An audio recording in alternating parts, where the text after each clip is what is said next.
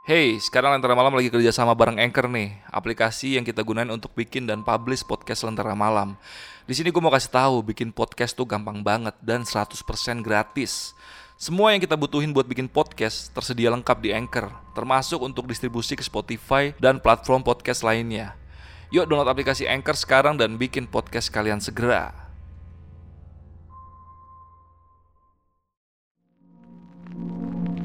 Assalamualaikum warahmatullahi wabarakatuh Selamat malam teman-teman Baik lagi di Lentera Malam bareng gue Adit Dan sekarang kita lagi di segmen Saksi Misteri Di samping gue udah ada narasumber yang akan bercerita Tentang pengalaman mistisnya Selama dia bekerja di rumah sakit sebagai petugas kamar jenazah Kita kenalan dulu sama narasumbernya Azri Azri, Ya, apa kabar Azri? Sehat bang. Lu pernah kerja jadi petugas kamar jenazah? Iya betul. Anjir, ini tahun berapa kejadiannya? Azri? Tahun 2021 bulan Agustus. Oh berarti pas lagi covid-covid kemarin ya? Iya, lagi covid-covid yang lagi naik, lagi ada perbantuan, butuh gue masuk. Oh, lalu kerja berapa lama jadi di rumah sakit itu? Sekitar ada enam bulanan bang, lebih. 6 bulanan ya? Iya. Wah anjir. Dan lu tadi kita sempat ngobrol dulu juga di depan tadi ya. Mm-mm. Kalau lu lumayan banyak ngalamin hal mistis selama lu kerja di rumah sakit ini. Iya betul. Rumah sakitnya ini ada di daerah eh, Jawa Barat lah ya. Iya Jawa, Jawa Barat. Bekasi lah. Bekasi lah ya. Nanti ke- buat kalian eh, hmm, tebak-tebak aja rumah sakitnya, rumah sakit mana. Karena rumah sakit ini cukup terkenal nggak sih? Jadi Cukup terkenal. cukup terkenal. Tapi eh, terkenal rumah sakitnya aja bukan kantorannya kan. Bukan angkerannya. Ya, tapi kalau bangunannya fisiknya kayak gimana sih rumah sakitnya? Bangunannya ya emang bangunan udah tua tapi direnovasi lagi bang. Oh Hmm. iya iya. Berarti ini bukan rumah sakit yang baru-baru banget ya? Bukan baru-baru banget. Mungkin ya 2000 ke bawah mungkin ya bang- pembangunan rumah sakitnya itu. Dan pastinya udah banyak orang yang meninggal di rumah sakit itu. Betul. Ya udahlah buat kalian yang penasaran sama ceritanya, eh, tonton video ini sampai habis, jangan ada yang di skip. Ya udah nggak usah lama-lama lagi sebelum kalian dengar ceritanya. Kalian tonton dulu yang satu ini.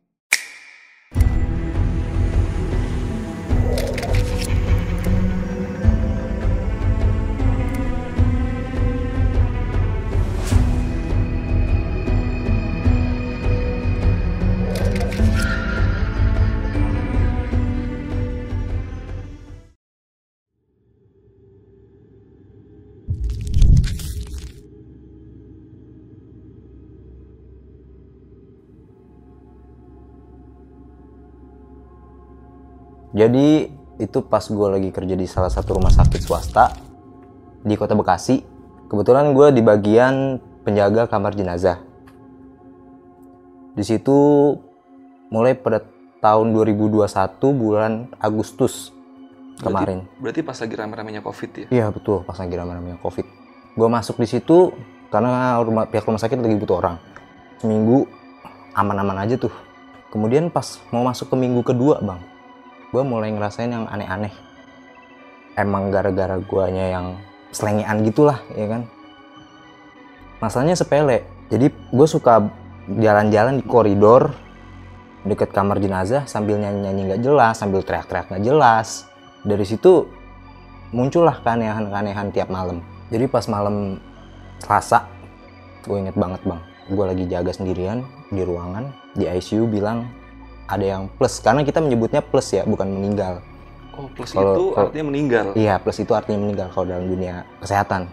Ada yang plus nih, dikabarin sama security di ICU. Waduh, kata gue, gue sendirian lagi.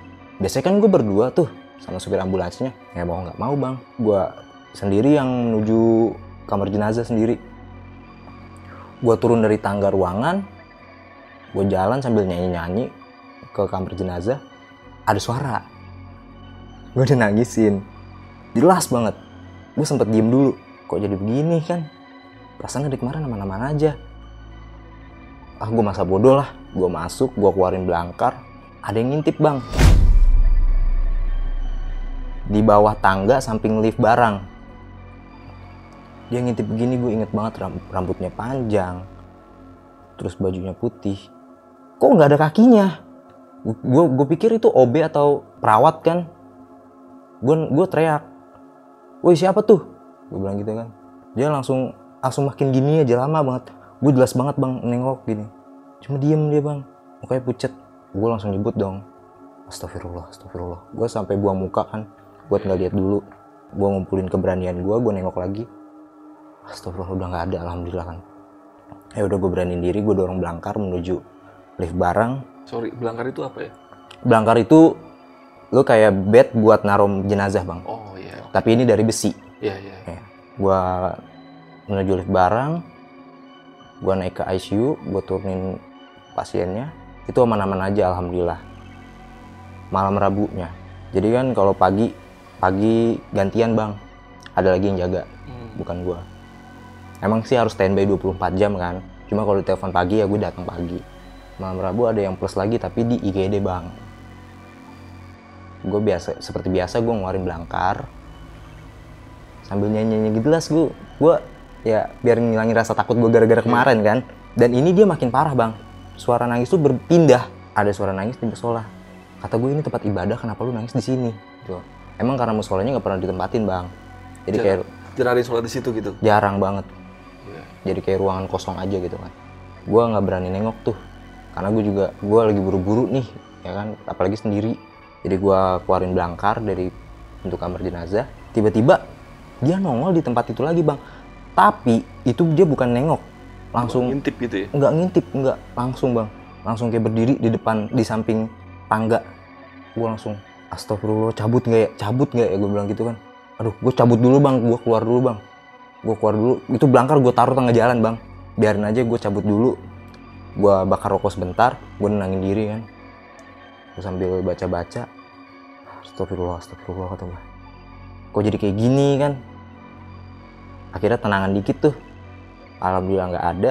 Gua ke ICU kan itu kan nggak covid dia. Jadi langsung anter. Gua langsung calling temen gue yang supir ambulan itu. Kok jemput kok? Kayak dia nggak lama meluncur. Langsung kita anterin bang. Dan rumahnya ini termasuk pedalaman. Jadi nggak ada lampu di kanan kiri jalan. Jadi kayak kiri kali nih bang Hmm. kanan sawah Ini ke daerah mana lu anternya? daerah Tambun ke sana lagi Oh iya. kayak deket kali CBL. Jalan pertama jalan berangkat tuh bareng keluarga aman-aman aja. Kita berangkat dari rumah sakit menuju rumah duka sekitar setengah jam. Dan selesai nganter, gue turunin. Pas di perjalanan gue tanya dulu, Bu ini meninggalnya kenapa? Kata ibunya, paginya sehat-sehat aja mas. Tapi pas sore masuk IGD sampai mau malam, tiba-tiba meninggal. Oke, terus kita turunin sampai di rumah duka, kita lanjut ke arah rumah sakit lagi. Kita di dalam mobil biasanya yang nggak ada kejadian apa-apa, aman-aman aja. Kita denger nangisan lagi bang. Dalam hati gue, aduh masih diikutin sampai sini sih.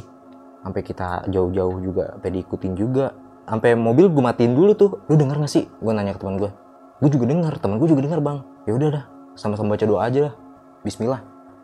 Kita jalan lagi lanjut nih. Pas di pertengahan jalan, kita kayak nabrak sesuatu bang. Kayak hewan gitu kan. Tapi pas kita lihat pas kita keluar kita berhenti. Kok kosong? Nggak ada apa-apa. Nggak ada yang mati nggak ada yang ketabrak. Ini pertanda apa lagi kata gua kan. Dan biasanya tadi kita berangkat setengah jam kayak kerasa lama bang. Kayak satu jam setengah. Pas pulangnya. iya pas pulangnya. Ini kata gue jalanan kok nggak nyampe nyampe pas banget kita nggak apa sama-sama nggak ada kuota kan nggak bisa buka maps. Jadi kita cuma punya kuota WhatsApp. Ya udah kita ikutin jalan aja karena di situ cuma lurus doang bang. Sampai ketemu jembatan baru belok kanan. Gue bilang kita berhenti dulu. Beneran baca doa sama-sama bareng-bareng. Kita petunjuk buat jalan pulang. Sambil kita istighfar alhamdulillah sampai ke rumah sakit lagi dengan selamat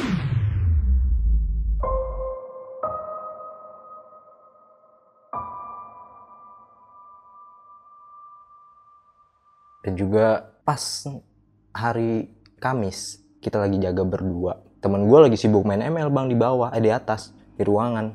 Gue lagi di bawah. Gue pengen turun beli rokok. Pas gue balik lagi mau naik ke atas ruangan kok pintu kamar jenazah kebuka bang? Gue samperin dong. Karena kan biasanya gue gue gue gue sore itu nutup gue tutup rapet nggak ada yang bisa buka kunci sama gue tapi emang gue lupa ngunci bang. Gue cek kok pintu kamar jenazah kebuka? Nggak mungkin dong. Karena kan slot ya. Nggak mungkin main kebuka gitu aja pasti ada yang buka bang. Dan juga nggak ada yang melintas ke sana. Karena kan ruangan gue kelihatan langsung dari pintu jenazah Oh. kamar jenazah. Gue samperin ada yang di di deket tangga. Ada yang jalan bang. Astagfirullah kata gue ini apa lagi gitu loh. Gue di situ bener-bener udah marah bang. Gue bener-bener marah banget di situ. Gue sampai ngatain kayak gini. Gue di sini kerja ya gue nggak pernah ganggu lu kenapa lu ganggu gue terus? Mending urusin aja dunia lu dunia gue dunia gue dunia lu dunia lu. Gue ngebaca sendirian di situ. Gue tutup kamar pintu jenazah. Gue naik lagi ke ruangan. Ada yang meninggal lagi bang. Cuma di lantai tiga. Tapi pas kita mau nyamperin gue ke, ke lantai tiga aman. Gue pas turun taruh itu mayat. Kan gue pasti kalau ngeliat mayat ngeliat dulu dong mukanya kayak gimana kan. Di tempat itu lagi di samping tangga itu lagi kok dia mirip sama mayat ini? Kok bisa mirip? Kalau lu penunggu sini kenapa lu mirip-miripin sama dia gitu? Loh gue jadi negatif thinking bang. Apa apa wanita ini selama ini ngikutin gue tapi nggak mungkin dia baru meninggal. Karena beda hari sama yang saat lu ngeliat perempuan iya ya. betul bang. Gue di situ Tapi- mikir masa iya? Karena kan beda hari gitu loh. Dan dia juga pasti masih hidup gitu. Dari situ gue turunin temen gue udah main cabut aja dong. Karena dia emang orangnya penakut bang. Gue duluan ya. Masih ada urusan sama maintenance. Ya udah gue bilang ini gue yang ngurus deh. Gue yang nutup. Pas gue mau nutup pintu ya itu dia dia persis banget sama mayat itu. Gue inget banget kok mirip. Dia nongolin gitu aja bang. Gue beraniin diri gue buang muka bentar gue langsung istighfar. Gue nggak mau lihat gue nggak mau lihat gue nggak mau lihat gue pegangan gue itu bang selama ini pas gue lihat balik lagi gue ngecek dia udah nggak ada gue tidur gue tidur karena gue udah benar-benar kecapean kan gue tidur dari jam 1 sampai jam gue kebangun jam setengah tiga bang Lu tidur di rumah sakit nih? Tidur. Iya, di ruangan. Di ruangan khusus ambulans, apa petugas ambulans. Gue dimimpin bang, gue dimimpin sama sosok wanita itu. Dia ngajak gua bang, dia ngajak gua kayak, ayo ikut, sambil tangannya begini-begini. Gue terpancing untuk ikut, cuma ada sosok satu kakek-kakek, jenggot putih, baju putih semua. Dia langsung nepak tangan gua, kayak gue mau ngikut begini diginiin sama dia. Gue langsung bangun bang. Tapi gue nggak bisa bangun gitu loh. Kayak kalau mungkin lu tahu keskirep kayak kita nggak bisa bangun kayak ditindihin seso- sesosok gitu kan. Gue sadar nggak sadar itu bang. Gue melek jadi gue ada pada depan langsung sama pintu kan. Pintu kebuka bang. Di situ dia nongol bang. Tapi gue nggak bisa bangun bang. Dia nongol gue langsung gue nutup mata lagi gue melek dia masih ada. Ini gue sadar apa enggak sih gue bilang gitu kan. Gue langsung nyebut nama Allah. Astagfirullah astagfirullah. Alhamdulillah gue baca al-fatihah. Alhamdulillah gue bisa bangun. Gue branding bahasin lagi. Bawa santai aja. habis baca al-fatihah itu gue langsung wudhu sholat tahajud kan.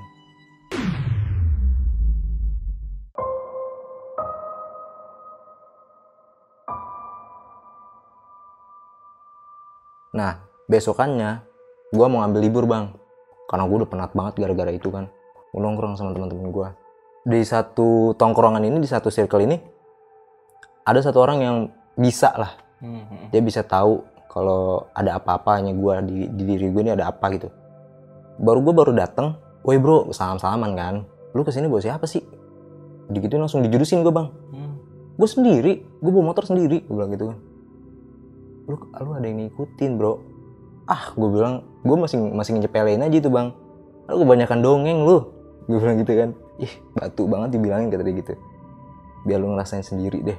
Selama nongkrong itu dia ogah bang deket sama gue dia ogah deket sama gue kayak agak sedikit berjarak lah biasanya kita lengket gitu loh. Kok tumben banget dia?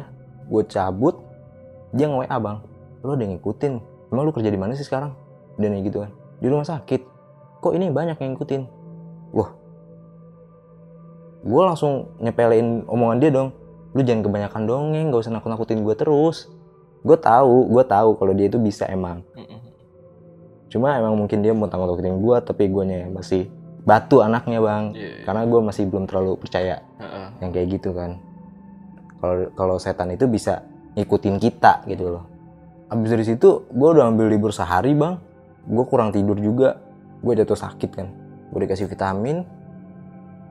Sama gue banyakin tidur. Gue tidur itu pasti dari abis maghrib bang. Selalu selalu aja. Tengah malam itu ada aja bang. Kayak entah gerah lah atau apalah bangun-bangun yang nggak jelas bang. Jadi gue bangun jam setengah 12 gue langsung seduh kopi gue gue main Mobile Legend kan. Gue masa bodoh dengan penyakit gue karena gue pengen lawan. Gue lagi asik-asiknya tuh lagi main Mobile Legend kan kamar gue hordeng ya nggak pakai pintu bang. Dan lampu juga pasti selalu gue matiin karena lampu tengah juga nggak nggak mati nyala lampu tengah itu. Jadi kalau ada yang lewat pasti ketahuan dong. Pas banget gue lagi asik-asik main ML lewat.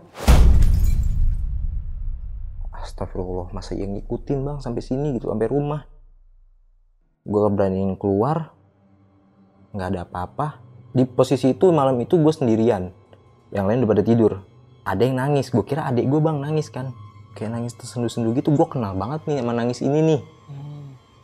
Makanya gue paham nih dia ngikutin sampai sini nih Hey, sekarang Lentera Malam lagi kerja sama bareng Anchor nih, aplikasi yang kita gunain untuk bikin dan publish podcast Lentera Malam. Di sini gue mau kasih tahu, bikin podcast tuh gampang banget dan 100% gratis. Semua yang kita butuhin buat bikin podcast tersedia lengkap di Anchor, termasuk untuk distribusi ke Spotify dan platform podcast lainnya. Yuk download aplikasi Anchor sekarang dan bikin podcast kalian segera. dua hari gue sakit malam keduanya itu gue ngerasain sakit gue gue itu udah bener-bener drop bang. Kayak gue bangun dari tempat tidur itu udah gak enak kan badan gue lampu juga nggak berani gue matiin bang. Karena gue tahu gitu loh gue lagi di Ikutin. ikutin gitu loh. Hordeng gue buka kejadiannya pas gue mau tidur gue gue udah tidur gue kebangun. Kebangunnya itu sama persis gue kesirep lagi. Wah susah banget bangun. Dia muncul depan hordeng gue lagi gue harus apa? gitu kan kata gue gue inget gue harus baca baca al-fatihah gue harus istighfar. Alhamdulillah gue bisa bangun gue bisa sadar gue ambil gue ambil wudhu gue sholat gue sholat qiyamul lail biar bisa gue tidur lagi. Sekalian gue ngaji juga biar lebih tenang guanya. Dan gue sadar kayaknya ini gue kalau ngobatin sendiri gue nggak bisa. Gue langsung wa om gue bang pagi-pagi om di mana? Bisa bantuin Azri nggak ke rumah aja kata dia gitu kan. Gue habis maghrib ke rumah dia bang. Om gue nggak tahu kenapa tiba-tiba udah ada teman-temannya yang buat bantuin gue gitu bang. Tiba-tiba udah ada orang di rumahnya gitu ada tiga orang. Loh om kan saya belum ngasih tahu saya ke sini mau ngapain. Udah duduk aja. Kayak udah punya ikatan batin gitu bang. Kayak udah tahu gitu. Terus eh, ditanyain sama dia kamu kerja di rumah sakit udah berapa lama? Ada tiga bulanan. Cuma akhir-akhir ini jadi banyak kejadian aneh om. Gue langsung ceritain semuanya bang. Dari situ ya udah duduk aja. Udah kasih air putih dulu. Langsung sama dia dia ngajiin. Gue nggak tahu dia nggak ngasih tahu apa apa kalau gue mau dirukiah gitu. Kan langsung main dibacain aja di ngajiin gitu. Di ngajiin tiga orang kepala gue pusing bang. Kayak orang kayak abis mabok gitu kan. Kelilingan tujuh keliling kan. Ya allah kayak nggak sadar gitu kan dada gue panas bang. Dada gue panas terus juga deg-degan langsung gue lebar-lebar terus kan. Gak lama gue nggak sadar. Pas gue bangun lagi ada gue katanya kata om gue gue minum tiga kopi panas sekaligus. Mintanya juga aneh-aneh. Gue minta daun daun melati tapi yang masih muda. Minum kopi panas pahit. Sama telur bebek mentah kata, kata om gue kamu banyak yang ngutin kamu ngomong apa aja emang di rumah sakit? Gue ceritain semua gue gue emang petakilan di rumah sakit kan. Gue asal ceplos-ceplos aja di rumah sakit gue cerita gitu ke om gue kata om gue pantesan aja. Gara-gara ulah kamu sendiri kamu teriak-teriak juga di rumah sakit mereka merasa terganggu dong. Dan juga ini ada salah satu yang pengen deket banget sama kamu pengen bawa kamu karena suka sama kamu. Pengen dibawa ke dunia dia. Dan alhamdulillahnya di diri gue ini ada satu yang jaga dari keturunan gue dari leluhur. Pas di mimpi gue itu dia yang yang nangkis gue biar nggak ikut dia. Untungnya masih ada masih ada kuasa Allah juga. Gue bisa sembuh. Sama om gue gue disuruh rajin ngaji dulu rajin ngaji tiap malam. Rajinin sholat malam. Sholat sunnah juga rajinin. Biar nggak balik lagi kalau misalkan kerja masih kerja di rumah sakit itu. Awalnya sih pas habis rukia bang emang masih masih ada gangguan sedikit sedikit sih tapi semakin ke sini semakin gue yang dengan iman gue yang makin bener-bener gue niat pengen berubah Mm-mm. yang gak selana apa yang gak ceplas-ceplos dengan kalau kayak gitu-gitu ya alhamdulillah perlahan-lahan mulai nggak ada mulai hilang jadi kayak biasa aja Iya. gitu loh ya udah habis dari situ selang enam bulan kemudian gue resign dari rumah sakit bang Mm-mm. ya karena gue pengen mencari pengalaman baru juga kan Iya, iya. Dan yang disebut sama om lu tadi itu yang suka sama lu dan pengen narik lu ke dunia itu yang mana? Sosok yang mana? yang wanita itu Yang perempuan itu. iya yang selalu ngikutin gue saat gue tidur yang suka nongol depan gue yang nongol di depan tangga Iya, iya, iya. iya. iya Dan terus ini, ini kan lu sebenarnya belum dapat jawaban nih.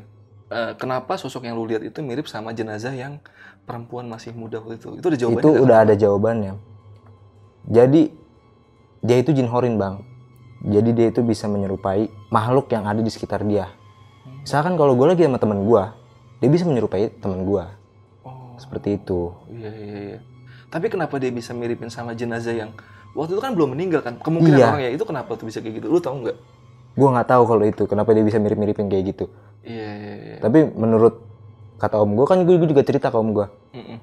gue ceritain semua sempet ada mayat yang mirip sama cewek itu gitu itu jin horin dia mirip-miripin supaya kamu takut Mhm.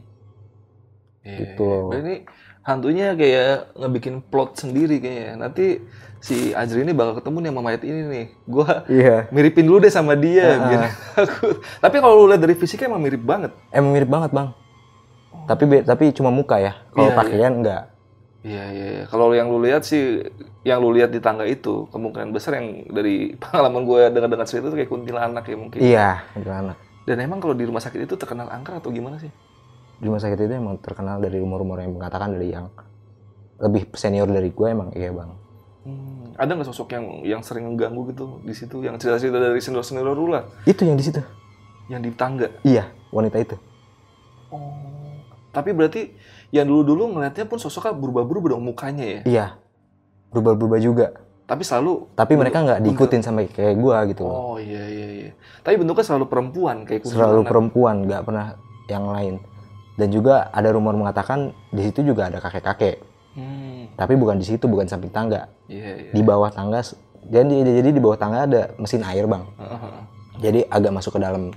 Nah di situ kakek-kakek ada katanya Iya iya. iya. umurnya tapi gue belum pernah menemukan itu Cap- cuma yang paling eksis banget sama gue yaitu wanita itu Iya iya. Ini kan kondisinya eh kondisinya posisinya kan di luar kamar jenazah ya. iya Kalau di dalam kamar jenazah sendiri ada nggak sih mengalami hal mistis selain yang tadi itu?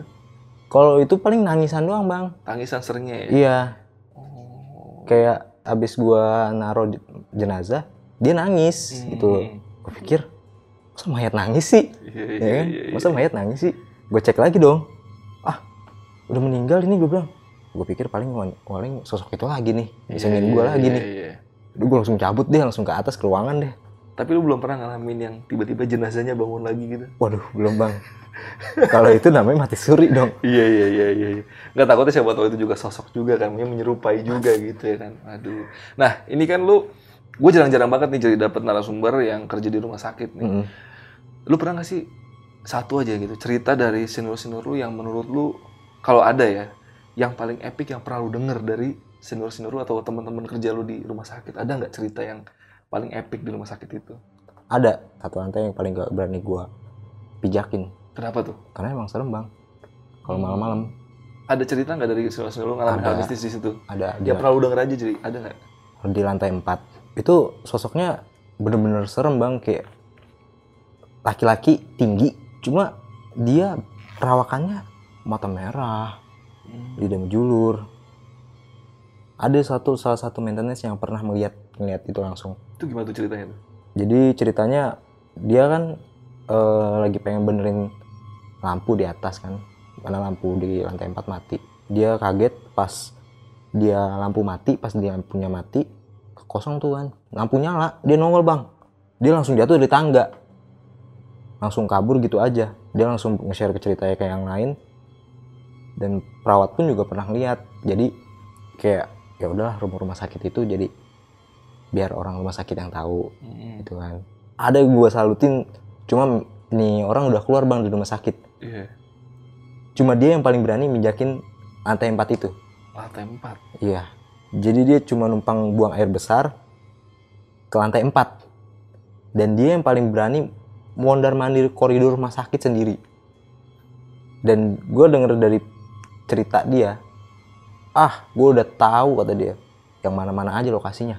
Dari yang di kamar mandi deket ICU dari yang di lantai 4 di ujung koridor itu tuh yang laki-laki itu sama yang di bawah tangga tuh samping lift barang.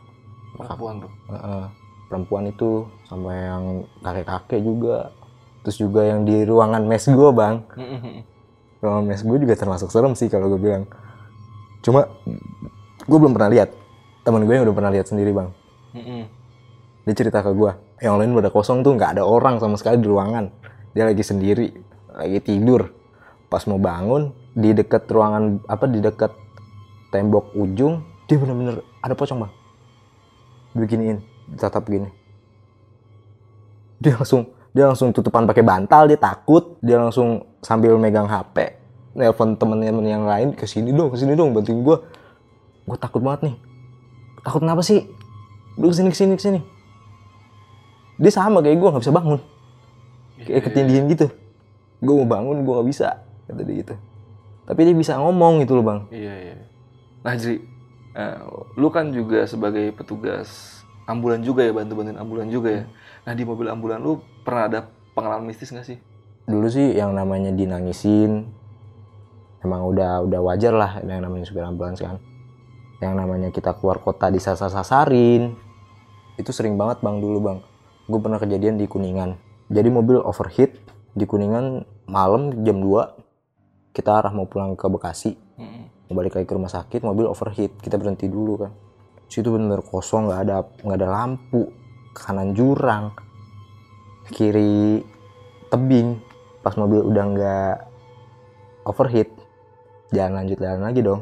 Eh, temen gue kalau bawa mobil kalau misalkan jalanan berliku-liku gitu turunan atau gelap dia selalu menyalain lampu jauh bang. Di situ dia ngeliat ada yang ada cewek di pinggir jalan. Malam-malam baju merah. Pikir ngapain? Cuma gue ngeliat dong. Karena gue fokus main HP waktu itu. Dia dia dia yang bawa mobil kan. Berhenti berhenti jerik tadi dia gitu. Ada apaan? Gue ngeliat cewek gue liat lagi gue gua gua senterin pakai flash. Mana ada cewek gue bilang. Nggak ada. Ada tadi baju merah. Terus gue masuk ke mobil jalan nih. Gue lihat lihat spion di tengah kan. Oh iya ada. Ada. Kok giran di, di cermin muncul bang? Giran gue lihat di asli nggak ada. Udah udah buruan buruan buruan. Nah dari situ kita mau masuk ke tol yang harusnya sejam. Jadi dua jam bang Kayak Gila. gitu ya? Iya, karena di situ salahnya gue nyebut nama kotor karena gue kesel banget gue lagi lagi ngantuk kan lagi pengen tidur sambil main HP dibangunin temen gue begitu. Suruh keluar suruh ngecek. Ah lu gue agak toxic sedikit gak apa-apa. Iya, iya. ah anjing lu. Nggak ada apa-apa tolol gue bilang gitu kan. Karena di situ gue ngomong kasar bang. Ya udah di situ kita diputer-puter diputer- diputer-puterin kan dua jam tuh kita. Lu masih inget gak jalan yang tadi? Puter balik puter balik jalan tempat yang tadi. Gue minta maaf di situ bang. Bener. Gue bilang begini maaf ya mbah. Misalkan kalau saya berkata-kata kasar saya di sini niat cuma mau pulang. Saya cuma pengen pulang ke Bekasi. Semoga lancar selamat sampai tujuan. Gue langsung baca al-fatihah. Gue baca ayat kursi satu kali gue baca anas satu kali gue baca al-falak satu kali gue baca al-ikhlas tiga kali bang tinggal lurus doang padahal mah tinggal ngikutin jalur aja itu. Di kali itu cuma nggak nggak ada setengah jam. Sampai. sampai. Ya Allah gue bilang kenapa nggak dari tadi? gitu loh.